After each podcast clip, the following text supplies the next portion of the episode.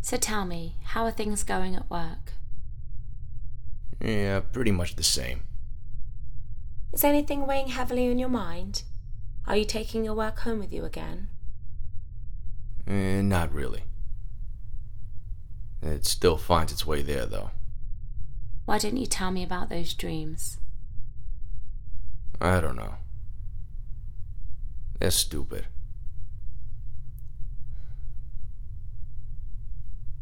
I can't get back to sleep once I have them. What do you see in these dreams? People. But not normal people. It's like they're dead. But they're not dead either. They move like animals, walking forward and reaching out for something to grab. I don't know what they want. They just don't stop coming, don't stop reaching. What was going on at work around the time that these dreams started? You know, it's funny. In this line of work, you see all kinds of fucked up shit. But it's never like it is in the movies or on TV shows. On TV, every murder's so interesting. They look at the body and piece together this intricate puzzle to figure out what happened. There's always some complicated backstory full of twists and turns, leading to the killer who everyone least suspects, and has some kind of surprising motive no one saw coming. Not in real life. These bodies come in and their stories are as clear as day. No surprises here. It's always a drug deal gone wrong, retaliation over some gang bullshit, or some poor girl caught up with the wrong guy, making him jealous over nothing. It's never a mystery. The hard part about this job is making it stick in court. But people don't like that. They don't like the truth when it's clear and grim. That's why you never hear too much about this stuff. Anyway, about two weeks ago, right before the dream started, they found a body off the Jersey Turnpike. And this one was different.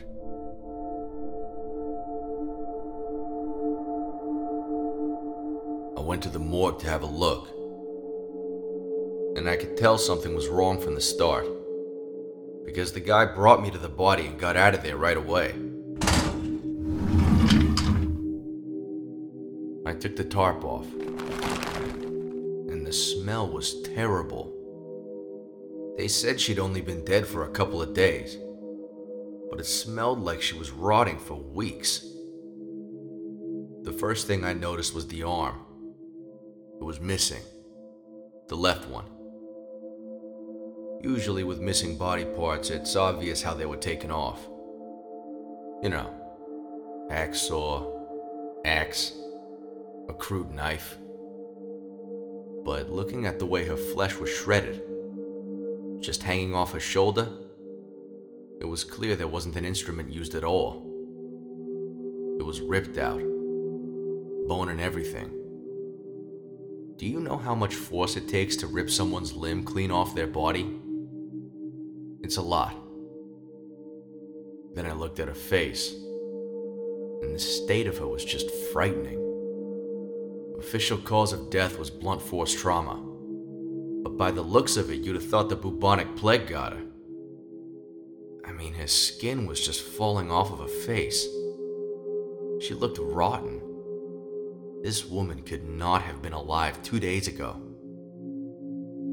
And then her lips or, you know, lack thereof. You see, that kind of thing happens sometimes with bodies left out in the wilderness. The animals get to them and start eating. But then I thought it was strange that something would just eat a lips and stop there. I mean, wild animals are hungry. They don't just eat the appetizer and then not move on to the main course.